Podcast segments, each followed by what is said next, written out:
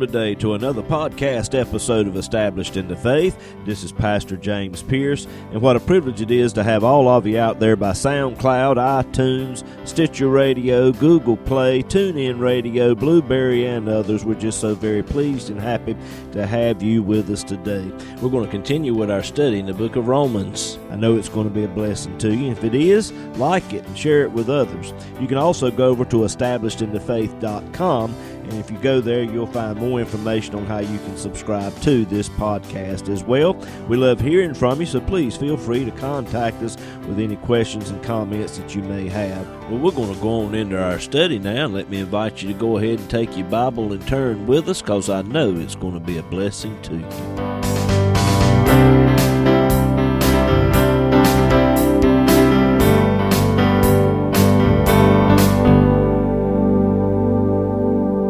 Have your Bibles, turn to Romans chapter 6. Romans chapter 6. We're going to pick it up in verse 11 tonight. Romans chapter 6, verse 11. Likewise reckon ye also yourselves to be dead indeed unto sin, but alive unto God through Jesus Christ our Lord. The word reckon in the Greek is logizomai, and it means to reckon, to count, to compute, to take into account. It gives the idea of taking a group of numbers and adding them up, trying to get to a grand total of what those numbers end up being. With that in mind, we need to add up everything that Paul has said in these first 10 verses of Romans chapter 6. And we need to take a look at that. In verses 3 and 4, Paul said we are baptized into Christ and we're baptized into his death. The Greek word for baptism is baptisma, and it refers to something being placed into a new environment or into union with something else in order to alter or change its condition. At the moment of salvation, God placed us into union with the Lord Jesus Christ. That means that when Jesus died on Calvary, we died with him. When Jesus was buried in the tomb, we were buried with him. When Jesus was raised from the dead, we were raised with him as well. Now, in Romans 6 and verse 6, Paul said, knowing this, that our old man is crucified with him. That refers to everything that we were prior to salvation. We died with him. That old man is done away with. That the body of sin might be destroyed. Now, that's not talking about our physical body. That is talking about the power of the sin nature being broken within our hearts and lives. That henceforth we should not serve sin. And look at that word, serve sin. As we stated several weeks ago, the word sin is used as a noun, and it is personified in Romans chapter 5 and verse 21. It is pictured as a king ruling and reigning within the heart and life of the human being. And in the 6th chapter, as we're reading through this chapter, the word sin is used as a noun. And if you will substitute the term sin nature as you're reading down through this chapter, you'll come away with a better understanding of what's being said. That henceforth we should not serve, and in the original Greek text we have what is known as the definite article in front of the word sin. And the definite article translated over into our English would be the sin. That we should not serve the sin. And taking into account the word sin as being used as a noun here, a person, place, or thing, we should not serve the sin nature. And we're all born as slaves to the sin nature. When a person was born a slave, they had to do whatever the master told them to do, and it was for life. The only way of getting out of being a slave was if for some reason the slave owner up and said, "I'm going to set you free, I'm going to let you go," which that very rarely happened, or the person died, or somehow or another they came into a lot of money and bought their freedom, or whatever the case. But the main way they got out from being a slave was to die. Paul said, "Knowing this, that our old man is crucified with him, that the body of sin might be destroyed, that henceforth we should not serve sin." When Jesus died on Calvary and was crucified, we were crucified with him, and his death was our death. And his death, being crucified with him, has set us free from the old master of the sin nature. We don't have to obey it anymore. We don't have to serve it anymore. Why? Look at Romans 6 and verse 7. The scripture says, "For he that is dead is freed from sin." All right, look at verse 9, if you will. "Knowing that Christ, being raised from the dead, dieth no more, death hath no more dominion over him." When Jesus died on Calvary, he defeated sin. He defeated the devil. He defeated death, hell, and the grave. It has no more dominion over him. And his resurrection is proof of that victory. In Colossians 2 and verse 15, the Apostle Paul said, "Having spoiled principalities and powers, he made a show of them openly, triumphing over them in it." We just sung about it a few moments ago. There's victory in Jesus Christ. We're baptized into Christ. We're baptized into his death, which means his victory is our victory. Now, if you will, look at verse 10, Romans 6, verse 10. "For in that he died unto sin once." Once was enough. And what Jesus did was complete. It needs nothing else added to it. It is a finished work. "But in that he liveth unto God." Everything that Christ did was in accordance to the Word of God. And then we come to verse 11. "Likewise reckon ye also yourselves to be dead indeed unto the sin nature, but alive unto God through Jesus Christ our Lord." If there's such a thing as a formula for living for God in the Word of God, this is it right here. Again, we need to add up all that God has given us in these first 10 verses. Number one, we need to reckon ourselves to be in union with Christ. His death was our death. His burial is our burial. His resurrection is our resurrection. And that's not talking about the rapture one day, although that's going to happen, thank God, and it could be right around the corner. But it's talking about resurrection life right now. His resurrection life is our resurrection life right now, which means his victory is our victory. We need to understand that. We need to start proclaiming that with our mouths. And we need to do that by faith. Number two, we need to reckon ourselves to be dead indeed to the sin nature. That old slave master no longer has authority to dominate us in any way. We need to understand that. We need to start proclaiming that by faith as a child of God.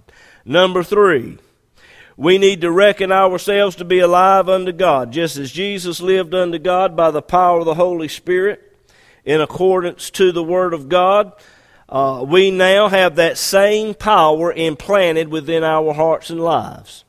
And we now have that ability to please God if we will walk in the Spirit and cooperate with the Spirit, He'll help us to live a life that's pleasing to God.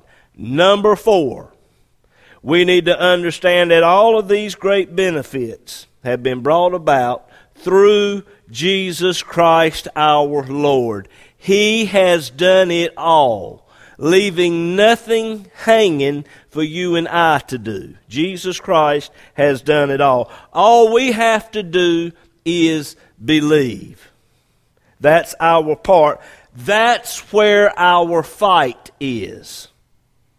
We're called upon to fight a good fight of faith. And we're going to look at something. Go to Ephesians chapter 4 and verse 22, if you will. We look at our lives after coming to Christ. The power of the sin nature is broken. And just a few weeks ago, I likened it unto a water pump in a plant that went to pumping water all over everywhere. There wasn't nobody there to shut it off. I remember we had a machine in that plant. It was bad for leaking oil. I stepped around the corner going into that particular area where this machine was at. It blowed an oil line. I mean, 2,500 pounds of pressure, oil, shot straight up to the ceiling.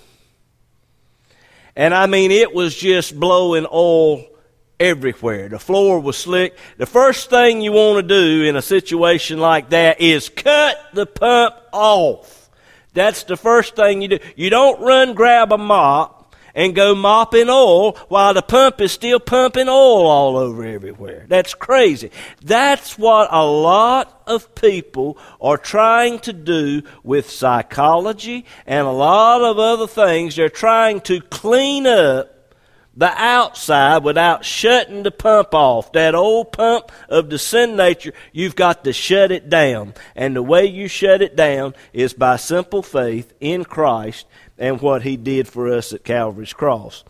That pump has to be shut down. But there's a big mess when the pump is shut down. When the sin nature is shut down, there's a big mess there to clean up. And look, it takes a while to clean it up. That thing blowed oil slammed to the ceiling. It got in a piece of U-channel up in the ceiling.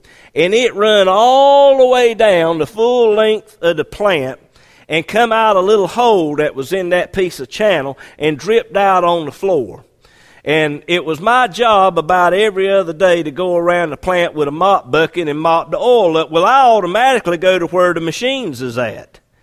But we had a spot there where there won't no machine, and every week there was a puddle of oil sitting there. Where in the world's all this oil coming from? Well, it comes from that machine that blowed the oil line off back some weeks ago. It took time for it to run all the way down and then come out. So it takes a while to clean up the mess that the sin nature has produced and made in our lives. And in Ephesians 4, verse 22, the Scripture says we need to put off concerning the former conversation or lifestyle, the old man, which is corrupt according to the deceitful lust. I'm not that person I used to be anymore. There's been a change in my life. Verse 23, and be renewed in the spirit of your mind. That means that we are to continue learning about our salvation. And as well, we need to reckon ourselves according to what the Word of God says that we are. Verse 24, and that you put on the new man, which after God is created in righteousness and true holiness. We're a new creature in Christ Jesus, and the old things have passed away. Verse 25, wherefore putting away lying. Look at that. Putting away lying, speak every man the truth with his neighbor, for we are members one of another. Lying is learned at an early age. And although the sin nature is shut off and cut off, and we're saved, we have a tendency to lie about things from time to time. And when a person tells a lie, their faith is not so much in God as it is in me giving this misinformation to get out of something or to better my situation. The faith is in myself. It's not in God.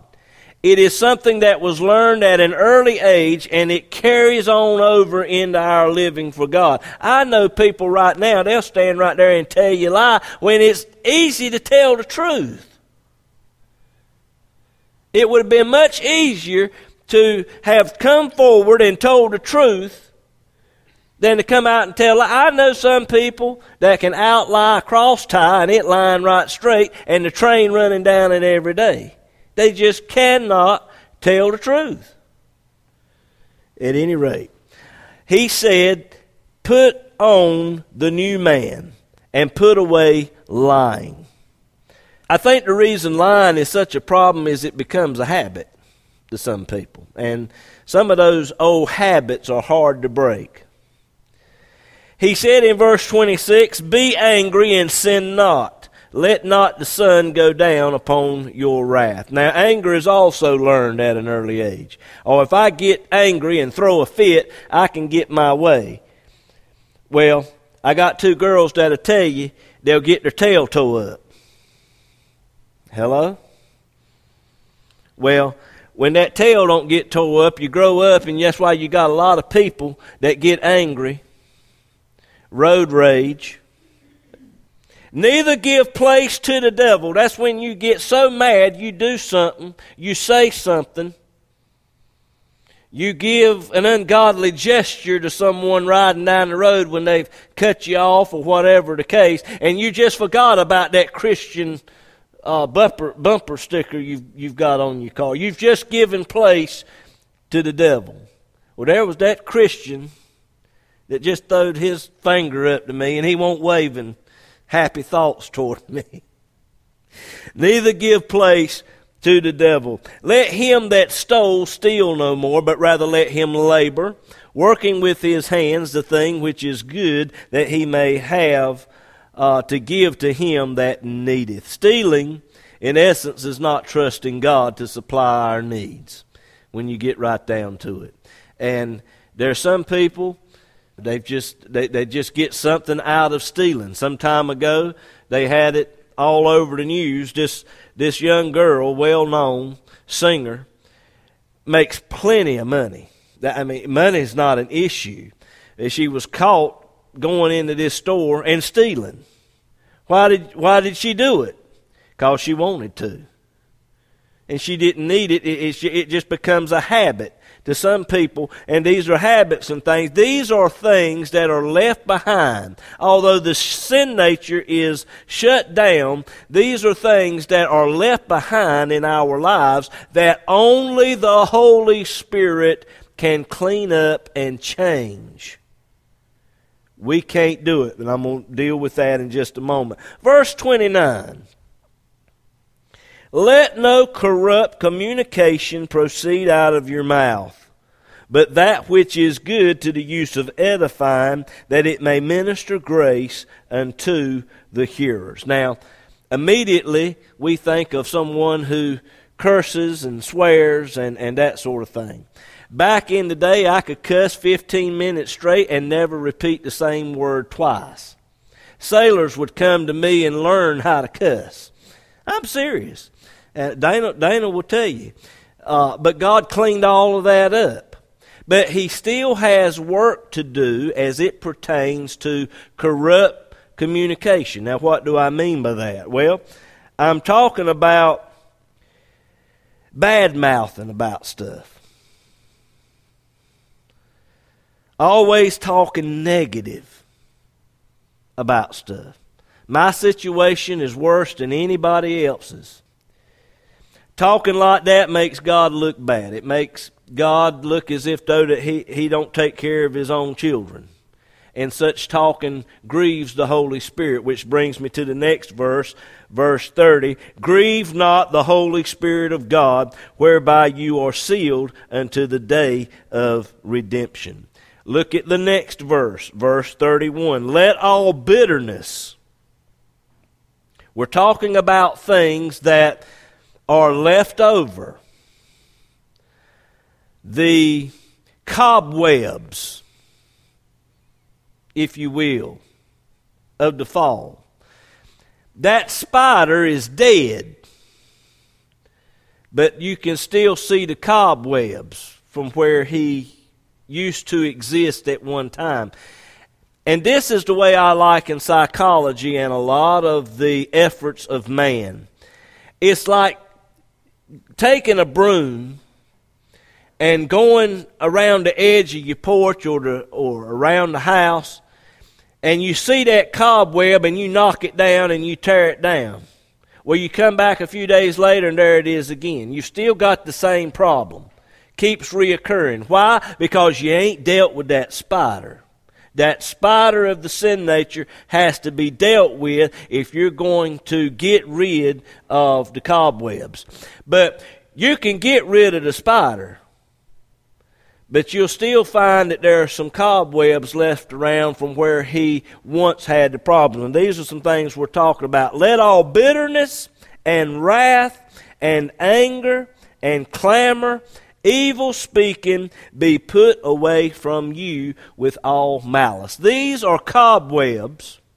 These are puddles of oil, if you will. These are places that God will point out to you that are deep down inside your heart. God knows how to bring them to the surface and show them to you that they do exist and they need to be addressed and dealt with.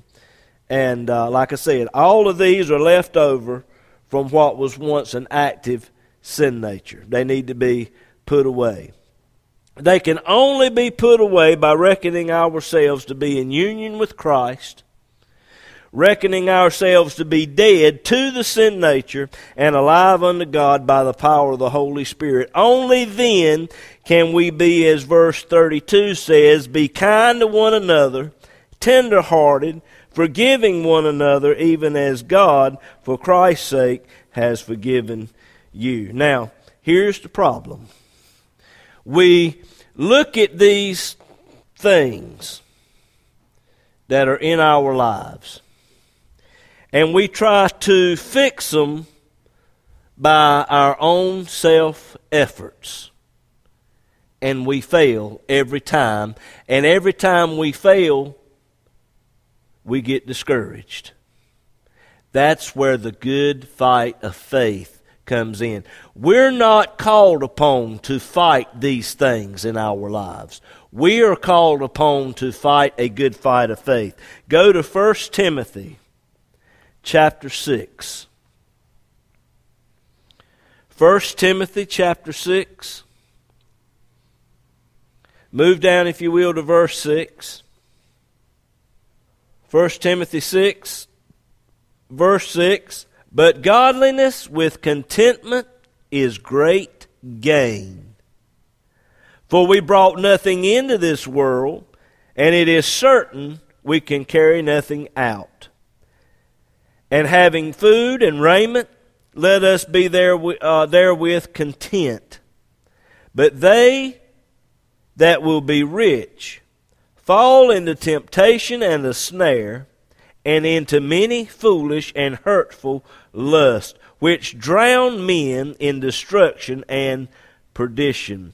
For the love of money is the root of all evil, which while some coveted after, they have erred from the faith, and pierced themselves through with many sorrows. But thou, O man of God, flee these things and follow after righteousness, godliness, faith, love, patience, and meekness. The Holy Spirit in this passage is very clear. We can either follow the world and the things of the world, or we can either follow after God, but you can't do both. It's very clear in that. Then he said, verse 12, fight the good fight of faith. That's where your fight is at.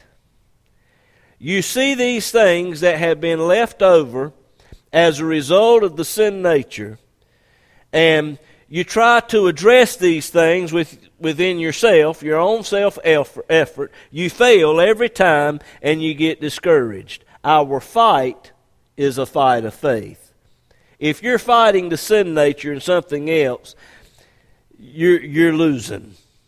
You're fighting the wrong battle. Jesus fought that battle on the cross of Calvary, and he won. There's no need in you trying to fight the Civil War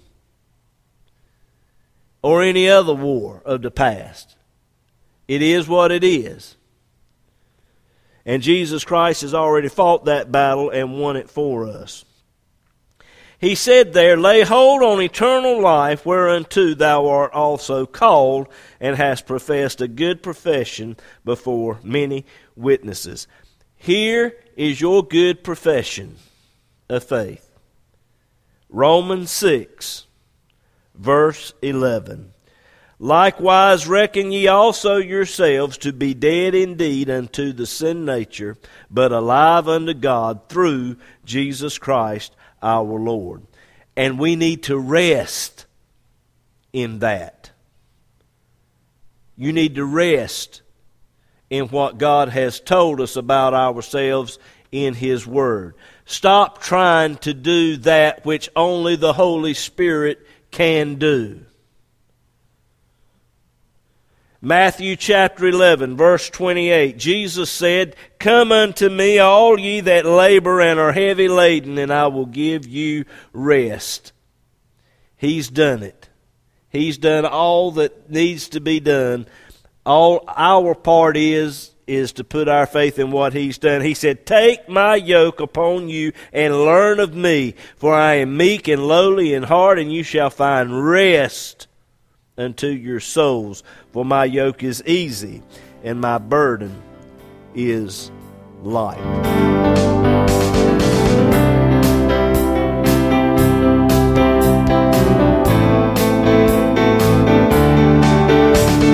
If the program today has been a blessing to you, we hope and pray that you'll share it with others. This podcast has been made possible by the prayerful and generous financial support of listeners like you. To contact us or to contribute to this ministry, go to establishedinthefaith.com, click on the Donate tab. All donations are safe and secure through PayPal. We look forward to hearing from you.